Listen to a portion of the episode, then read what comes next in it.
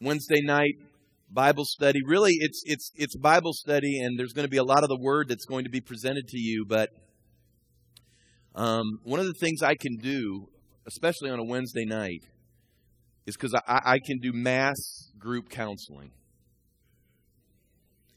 Isn't that cool? Means I don't have to come in late at night. Doesn't mean you know doesn't doesn't mean I I have to, you know, work hard, but I can, I, because there are certain things that are the human condition.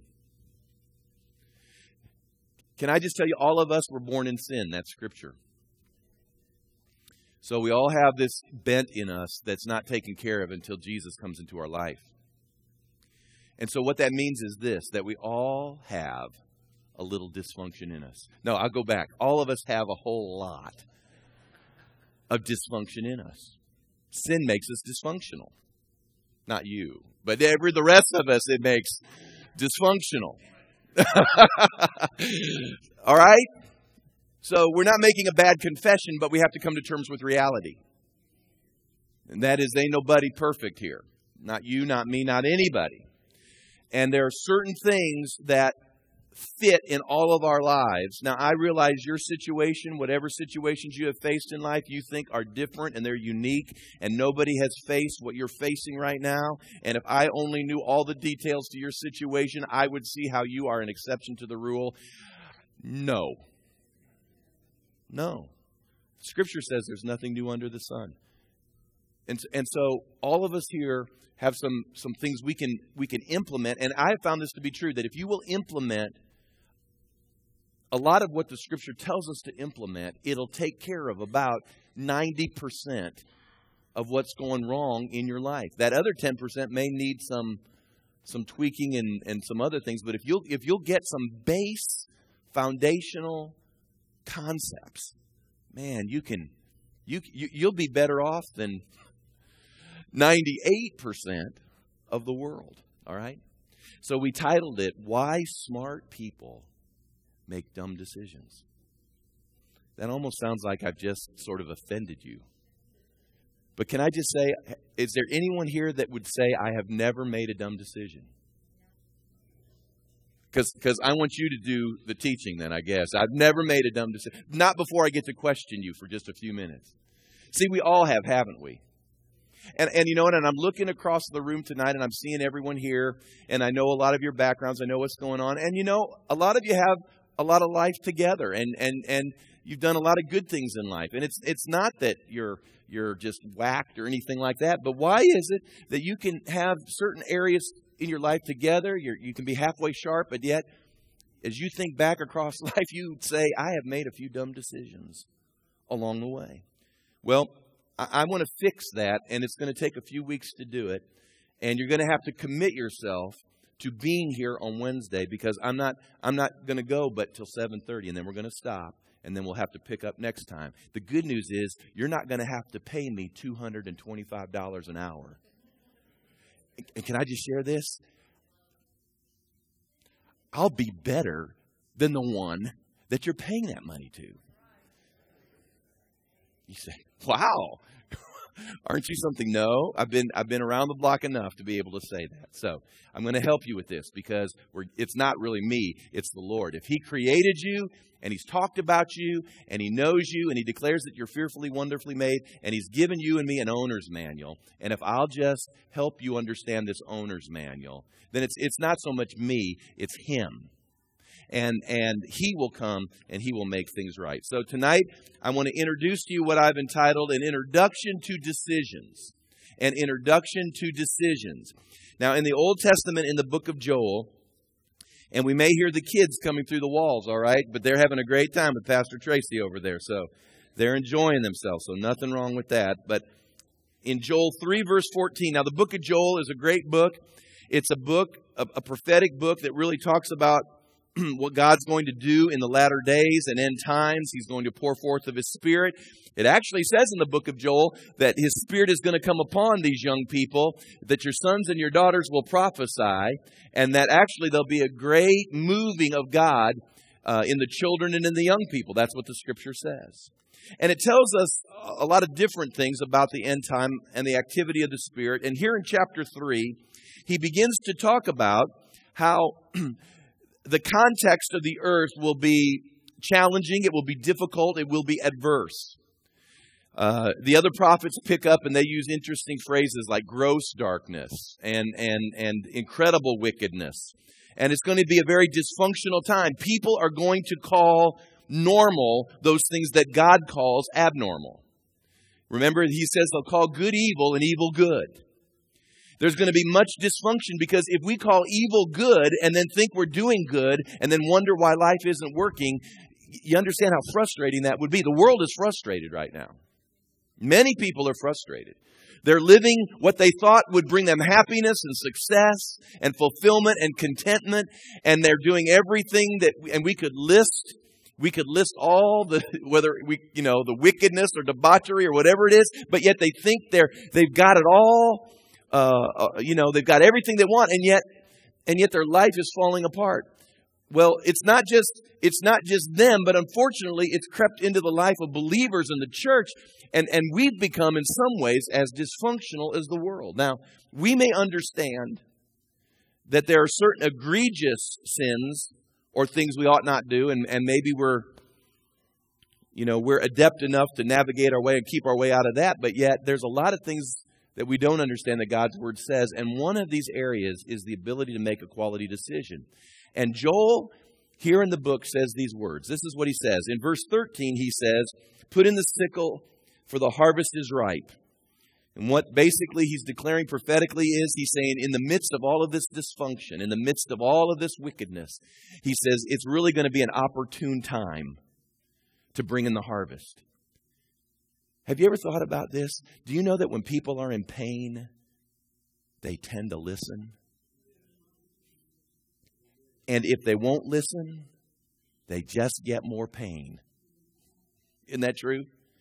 And, and really, God's word to us is how much pain can you endure before you listen? And so there's going to be such adversity that the prophet says people are going to listen because there's going to be no answer. They won't know what's happening. Where, where do we go for an answer? Where do we go for understanding? So he says, Put in the sickle, for the harvest is ripe. Come, go down, for the winepress is full. The vats overflow. And that's really a good word. And then it almost, he sticks in here, for their wickedness is great. He says this is because there's such, there's such consternation and groaning in the earth. But it's a good time, he says, because they'll finally listen. And then in verse 14, it says this multitudes, multitudes in the valley of decision, for the day of the Lord is near. And if you've never underlined in your Bible, start underlining right now. For the day of the Lord is near in the valley of decision. Now, I know what that means if we interpreted it in light of end times. But let me give you a real practical interpretation right now. Listen to me. That when you're at a crossroad and when you're about ready to make a choice or you're about ready to make a decision, the Lord is very near at that particular moment. Have you ever thought about that? The minute you're about ready to make a decision, the day of the Lord is near. Because in that decision, either, either blessing or adversity will probably come your way based on your choice out of that decision. That's the day of the Lord is very near in the valley of decision. I also think it's interesting that most decisions are made in valleys. Whenever we're on mountaintops, it's easy to make a decision because you can see everything. You're on a mountaintop, God's good and hallelujah. And, and it's easy to see the landscape. But is it not hard to make a decision when you're in the midst of a valley? You're in the midst of a, a, depression, and all you see are problems all around you, and all you see are challenges all around you. And how do I make a decision in the midst of all of this that is going on? Let me just say this the most amazing thing in the world to me is how God has linked, to some extent, his plan for my life to my freedom to make a choice. God has, God has linked blessing to my decision making. That's why the scripture says most often, if you will do this, then I will do this for you. If you will hearken to the voice of the Lord your God, then will I bless you, and the blessing will come upon you and overtake you. So you understand if there's the word if and then, that means somewhere in there, you got to make a choice. Right? You're making a decision. Now, my personal theory, because I've often wrestled with people, and one of the early arguments, you know, when you go off to school and you study all this stuff, one of the first, one of the first uh, classroom arguments you get into is over God's ability to know everything, His ability to control everything, His ability to direct everything, and now your ability to make decisions and choices. And we get in this big argument. I'm sure the professor that does that class is probably smiling when he comes in that day and he throws the bone out to everybody and he watches us just hack around on it. Because how do you reconcile a God who, I think, if I were to share this with you, who we oftentimes say, God's in control. He knows what's going on. All things are in His hand.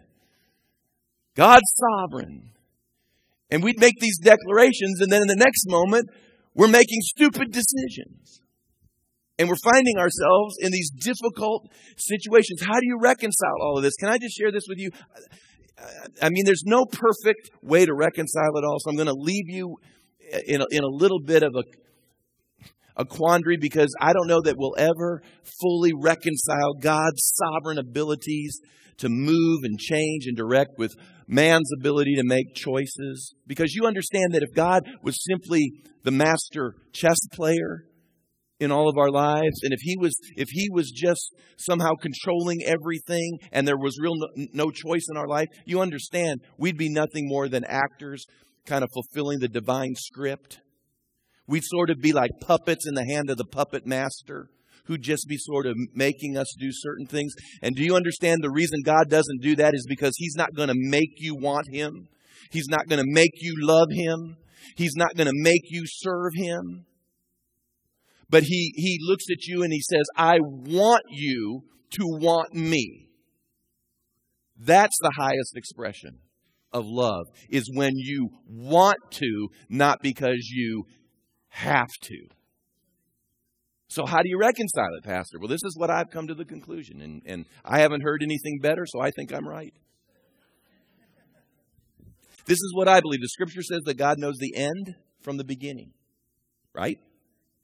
I believe, let's just use this illustration, that if I walk through a door, and let's just say for the sake of argument, I've got three decisions I can make. I mean, there may be 10 for all I know, but let's just, because I'm going to do some math here, and if I don't keep it low, I'm going to be in trouble. Okay. Let's just say I can make three decisions. I walk through this door and I can make any one of three decisions. And out of those three decisions, let's just say I can make three more decisions out of those three decisions. Are you following me? So what am I up to now? Nine decisions, right? Well, let's just say that off those decisions, I can make three more decisions. See, we're getting into algebra, and some of you are going, don't go there. But you know what I'm saying right now. What's that? Is that 27 or 81? 27? I won't go any farther than that. But you, you see what I'm getting to. Then you got 27 decisions, and let's just say there's three more after that, and you can begin to see, and that's a human being's life. That's probably a, a day in the life of a human being, is it not? Now, here's what I believe. This, and this is what I believe to be true. I believe that God knows the outcome of every potential decision you make. I believe that. I believe he knows the potential of every possible decision you can make, and listen to me, where you end up if you make those decisions. That's what I believe. Now, the reason I think that's important when I say that, because that may mess with some of you, because maybe you heard sovereignty of God messages, and, and basically God knows the line you're walking in. Hey, listen, this is this is just me, and I'm just sharing it this way. I believe that we're to be led by the Spirit because the Bible says that. And I believe that there's a short way and there's a long way to the will of God. Right? How many of you want the short way? How many of you have taken the long way? like me, yeah. Okay.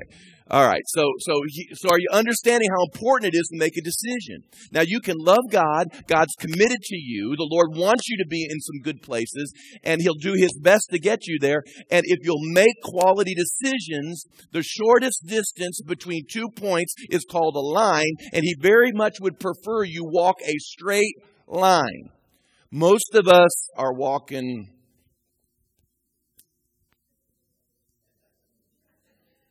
All right? But the good news is, is that, is that he can, if you'll let him, even take the worst of decisions and, and, and get you back to a good place if you'll allow him. But that's why I like the text, is because there are millions in this valley of decision. There are millions and millions, billions of people making decisions. Do you understand the magnitude of our God? And He knows the outcome of all of that. Now, there's incredible power in a decision. I'm going to tell you just a few stories real fast because I know I don't have a lot of time. How many of you remember back on January the 15th? It's nearly two years ago. Flight, U.S. Air Flight 1549, Captain Sully. Are you getting the picture? Remember that one? Those of you that remember the story, remember he took off from LaGuardia and instantly a, a flock of geese hit the airplane. And he testified at the NTSB meeting that the moment those birds hit his plane, he knew that he was going to have to make a decision. He said he was going to have to bring that plane down. He knew he was either going to have to take it back around and land back at LaGuardia. He was either going to have to go to a nearby airport and set the thing down there. But when he began to see how quickly he was losing altitude and speed, he knew that he was going to have to find the, the longest, smoothest, place he could to land that thing. And he said the only thing that popped into his mind in the middle of downtown New York was the Hudson River. And in the span of, I'm, I'm talking seconds, he made that decision. And he literally became a hero because 155 people walked away from that. Everyone on that plane survived. It was called the Miracle on the Hudson. You remember? That's, that's the power of a decision. One decision made well in a moment of crisis, and he's an instant hero. Now, let me tell you the story about the Russian Aeroflot pilot who got drunk before he took his plane off. You know where this one's going. And he crashed it into the Black Sea, killing everybody that was on board. The difference between a hero and a villain is one decision. If we can get a hold of that, it, it, we'd probably find ourselves praying about things a whole lot more. Personally, I have met hundreds of amazing people who, through their life, have made incredible decisions and they're at an incredible place in their life. And unfortunately, I've met hundreds of sad people who got that way because they could not make a quality decision. I mean, I, I know personally of a pastor. Listen to this. He, I don't know what happened. One day, he decided he was just going to lose his mind, and so he steals, he steals the building fund. He runs off with the secretary, leaves the church, goes to the airport, catches a plane, goes to the Caymans, and I guess thinks no one's ever going to find him or what's happened. But the problem was, he also stole the church van with the name on the side of it. So they knew exactly where he was and what happened. And anyway, he went to jail. And, you know, one decision. One decision. I mean, how many of you know in this recent recession that we've gone through, there were people who purchased houses they could not afford and they overextended themselves and the bubble broke and now they're on the street. How many know? Dumb decision. Dads and moms they have wrong priorities. They work 60 hours a week. They don't spend any time with children and, and, and the things that need to happen in kids' lives. And all of a sudden, the kids get older and they crash because they made a dumb decision. I remember a lady, a sweet lady. She was a church secretary in Spindale, North Carolina. She contracted breast cancer. And for whatever reason, I know she was probably thinking she was exercising faith, but I think she was also in denial and she had a misunderstanding of faith, but she refused to have it go checked. She refused to go have it dealt with or anyone else to look at it. And she ended up dying in her late 30s. That was a dumb decision. There was a French philosopher by the name of Camus who said that life is a reflection of your choices. Is that not true?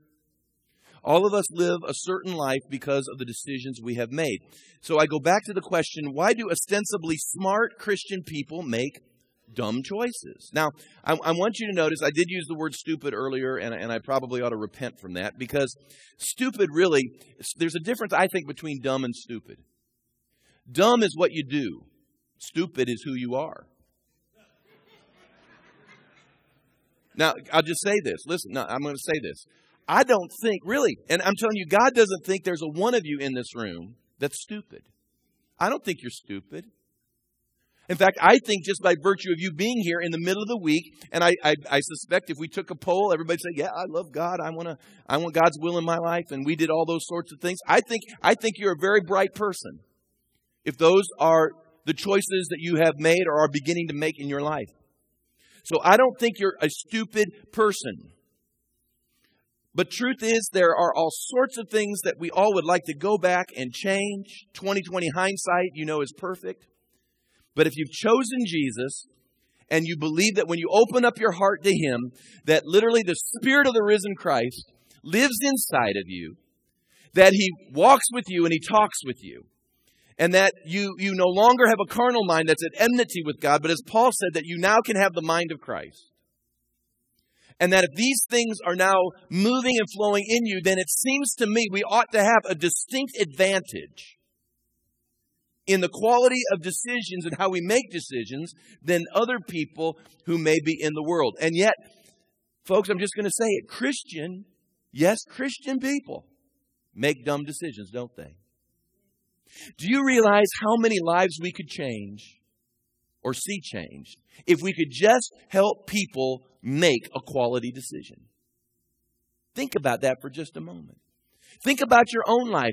If we could put something in your hands that would give you, and let's, whether we get 100% accuracy or whether we just get 80% accuracy, could you imagine what would happen if we could raise the quality of our decision making and what that would look like then in our lives.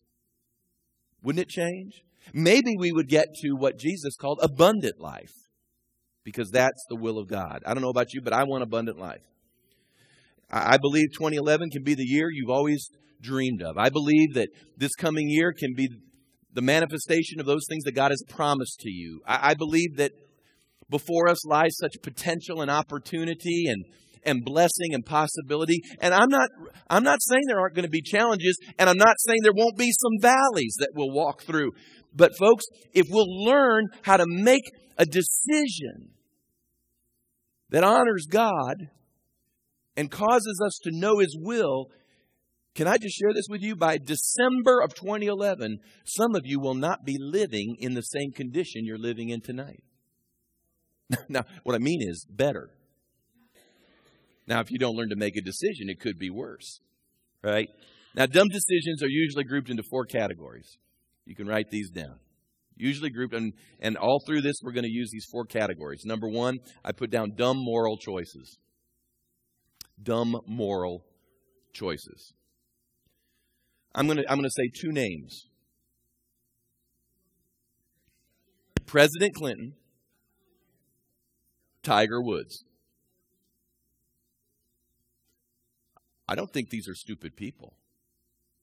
As a matter of fact, I, I, I think they're probably incredibly sharp, intelligent people. They both have incredible gifts. They both had incredible opportunities and possibilities. They're people who are considered to be at the top of their professions. But one decision, and what happened? It all changes. See, not everybody, unfortunately, gets a second chance, like President Clinton and, and, Tiger Woods. And can I just share this with you? And this is one of the things that I think we need to zero in, especially if we use these two as illustrations. And that is, you lose what you had through a bad decision. Watch what it takes to get back to just the place you were. I think President Clinton's working hard at it. But I, but I think forever he'll be stained. I think Tiger will probably work hard at it, but he'll forever be stained. Hey, not to, not to bring up bad news, Brett Favre. Hall of Fame, had everything, sent one text message, probably not one. Made a dumb decision. And now his whole life is tarnished. Dumb moral choices. Why would smart people make dumb choices? See, really, can I just say this to you guys right here? If you guys can get this, you can go farther than mom and dad. See, because mom and dad learned some things through pain. But if you'll learn from their pain and then you'll learn how to make good choices, you'll actually have opportunity to do more, go farther, be blessed, achieve promise, go to greater heights. But I'm just telling you one one decision, one decision that's a bad decision. I'm just telling you, it can mess everything up. Can I just ask you this? Uh, you don't have to, I'm just, I'll ask for somebody else. But I'll bet every one of you knows somebody in your age area that made a bad decision. And it is, it is either highly affecting them now, or you might even say it will forever affect them. Can you, th- isn't it true? Just one decision. All right? So I hope you really you really zero in and listen to the pastor. I can help you with this. So dumb moral choices. Number 2, dumb relational choices. Dumb relational choices. You know, we made our children learn one particular verse in the scripture that we made them quote all the time. And it's I think it's 1 Corinthians 15 if I'm not mistaken, maybe 15 11. I'm not sure exactly. You'll have to double check me on that. But it's this one. Bad company corrupts good morals. We need a few adults to learn that one too. Bad company corrupts good morals. What, what that means is, is, that, is that when you begin to hang around a wrong, a wrong crowd, it can begin to rub off on you. And, and we make dumb relational choices. We make dumb relational choices at times, even when we're getting married and we make choices for spouses. We make dumb choices. Um, you know, some of you know the story, you know, when Clay was 16 and he was getting his autonomy. He doesn't mind me. He tells this story too. Uh, we told him that there were certain there were certain people he was not to be hanging around. I mean, we we said you do not you are not to be with these people. Well, guess who he was with one Saturday? People he ought not be around. Well, we didn't know that. He had just he had just gotten his vehicle, and so he had this autonomy, and so he was he was out with this group of uh, uh, boys that he shouldn't have been with. And uh, all of a sudden, late in the afternoon, I get a phone call, and it's from uh, the police station. And it says, Is this Mr. Baird? I said, Yes, this is Mr. Baird. Well, we have your son down here. what is it, Lockwood? Isn't that where it is? I said, What? You, you have my son. Is your son named Clay? I, I, we have your son. Really? Okay, well, I'll be down there. And, and I went down there and uh, what had happened was, is that uh, gratefully he was in another part. He was in another part of the store, so he was not with two of the boys uh, that were shoplifting at the time. And so they caught those two boys shoplifting, but they decided that in order to deal with, since they all came in together, they were all going to go out together. And so, you know, he had not been shoplifting, but He's in the same car. How many of you know that day he made a dumb relational choice? Do you know the story of the guy sleeping in the back seat while his friends go rob the bank? Is a true story. That there was a guy who was really trying to get his life together and uh, decided he was going to go back and just hang out with some of his friends. And they talked him into going just for a ride, and that he fell asleep in the car. And while he was asleep, they went in and robbed a bank. And when they came back out and took off and were finally captured, he was asleep, innocent, in the back seat. Guess what? He spent 10 years in a prison for a dumb relational choice. All right? We should choose our friends. We should choose our spouses. We should choose who we relate with, go into business with on common beliefs, values, and morals. If not, get ready for the bumps. This is what we teach. We don't missionary marry. If, if they aren't fervent for God before the I do, I'll assure you they won't be after the I do. Don't evangelistically date. People choose relationships that steal their future and destiny. How many times have I heard, well, you know, I knew better. I probably, I knew, I knew, I knew I shouldn't, but you did. Not a good choice. All right? I believe in reaching out to people, but they should respond and move toward godliness and righteousness, and that's not you moving toward unrighteousness. So, dumb relational choices. Number three, dumb financial choices. Anybody here ever made a dumb financial choice? Oh, sweet Jesus. How about, I'll just say a few. Do you know there were celebrity, smart people, smart, smart financiers who got involved with Bernie Madoff? You remember the Ponzi guy that had billions? And he fooled them all. Wasn't that a dumb financial choice? How about our own Al Parrish, who took millions from low country investors? And, and I look at the people that invested. They're not, they're not stupid people, but they made a dumb financial choice. And, and, and I really didn't think about this. I didn't realize the young people were going to be here as I was writing this. But guys, I'm telling you, Dropping out of high school, that's a dumb choice. Right? Gambling, dumb choice. You know what you know what I call the lottery? I call lottery a tax on the on the dumb. You know, you have about as much chance winning the lottery as being bit by a shark and struck by lightning at the same time. You say, "Well, what if I win?" Well, I, you know, then hey, I'll I'll receive your tithe. But that's the but that's but that's I, I, I would just soon you invest all those dollars in missionary work. All right? How many of us have loaned friends money? How many quit a job because you were mad? And then you couldn't find another job? Come on now. Those choices, choices. And then lastly, I put down here dumb health choices. Dumb health choices. In 1 Corinthians 6, 1 Corinthians chapter 6, um, it's another underlinable passage. Uh, 6 verse 19 it says do you not know that your body is the temple of the holy spirit who is in you whom you have from god and you are not your own? This is really amazing. Your body you can't say if you abuse your body you cannot say well i can do anything i want because it's my body. The scripture says it's not your body. Male female it's not your body. Your body is not your own. So if, if you're abusing it or, or you're diminishing it or you're destroying it and you're saying, I have every right to do this. If I want to do it, it's mine. I can do anything I want because it's my body. The scripture says, no, it's not. It's, I'm reading it again. Do you not know that your body is the temple of the Holy Spirit who is in you, whom you have from God, and you are not your own?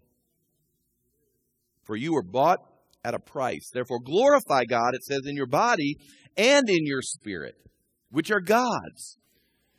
Now, guys, there are choices we got to start making in this area. It says, I was reading statistically, by 2015, that's just three years from now, 75% of America is going to be considered obese. Now, listen to this, and it's going to cause an uptick in all of our issues of diabetes and joint issues. And you know what? I started reading that, and I thought to myself, you know, I realize that you can gauge yourself any way you want, but there's probably about 20 pounds here that needs to go somewhere because my body's not my own. I need to do something about that. Smoking related health care and associated issues cost $100 billion a year. Your body's not your own. Grade school kids are getting diabetes now. Do you understand? There are kids in grade school that are getting diabetes because we are growing up a generation that doesn't understand that all of life is not a buffet. I was reading again today, which just confirmed obviously my conviction. Even, even, even moderate use of alcohol contracts brain tissues, depresses the central nervous system, and diminishes memory. So, so we've got to start thinking about the choices we're making. Do you understand? As Christians, we are told that we can exercise dominion in the earth, but we're dying. we're dying too quickly. Somebody came up to me one time and, and, said, Pastor, do you think smoking a cigarette or having a drink is going to send you to hell? No, I don't think having a cigarette or drinking a drink will send you to hell. But if you keep doing it, it may get you to heaven a whole lot quicker.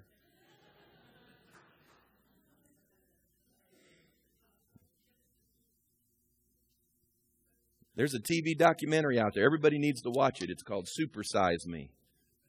I watched that. I never forget the first time I watched that. I, I swore off fast food for like months. I just said, I can't do it. I can't. Of course, just like anything, I kind of yielded. But But you know, he ate just ate that for one month, and the doctor said if he didn't stop, it was going to kill him.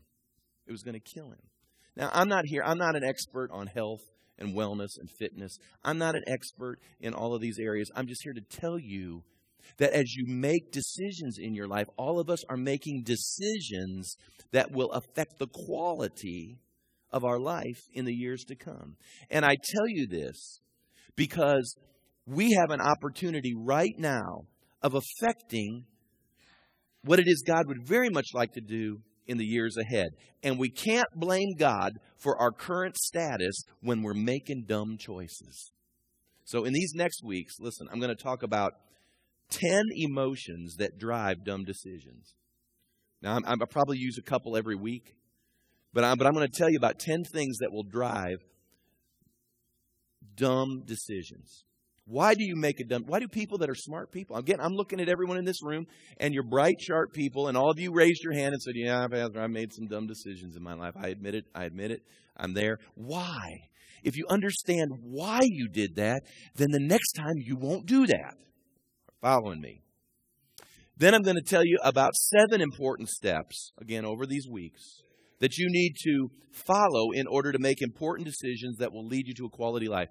Do you understand? I'm going to give you a seven a seven point thing that you can follow through as you're making a decision. And if you will follow through on these seven points that I will give you, I, and I, I'm not giving guarantees, but but I will tell you this: you will exponentially increase the quality of your decision making if you will follow those seven things. And I'm going to show it to you right out of the Word. God tells us this is our owner's manual. He did not leave us without this understanding. 2011 can be a fantastic year for you if you make the changes in your decision making that will lead you there. Now, I want to give you one last verse, and we're done. And that clock's fast, so I know I have at least a couple minutes left. Romans 8:28 is my favorite, one of my favorite verses. And in the literal Greek, this is how it reads. And God will cause all things to work together for good to those who love him and are called according to a purpose. The, the thing I like about it is because a lot of the versions don't use that word cause. God will cause all things to work together for good if you love him and you're called according to a purpose. Now, now, let me tell you why that's a hope verse. Because remember my three decision tree here? And, and let's say the will of God is right there. That's the straight line to the will of God. If I were just to walk a straight line to the will of God, that, that, would, that would be the best way to get there. But let's just say that, that those weren't the decisions you made. It was like this.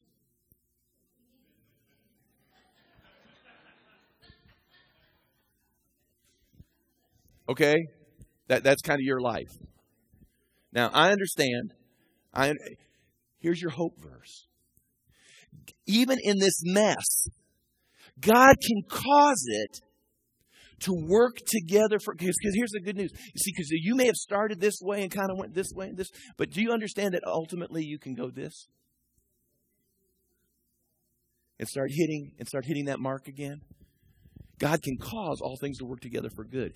If you what? Love him and you know that you're called according to a purpose. That's right. That's your hope verse. You can change the way it's been and it can get a whole lot better. Isn't that good news? That's why the gospel is called good news.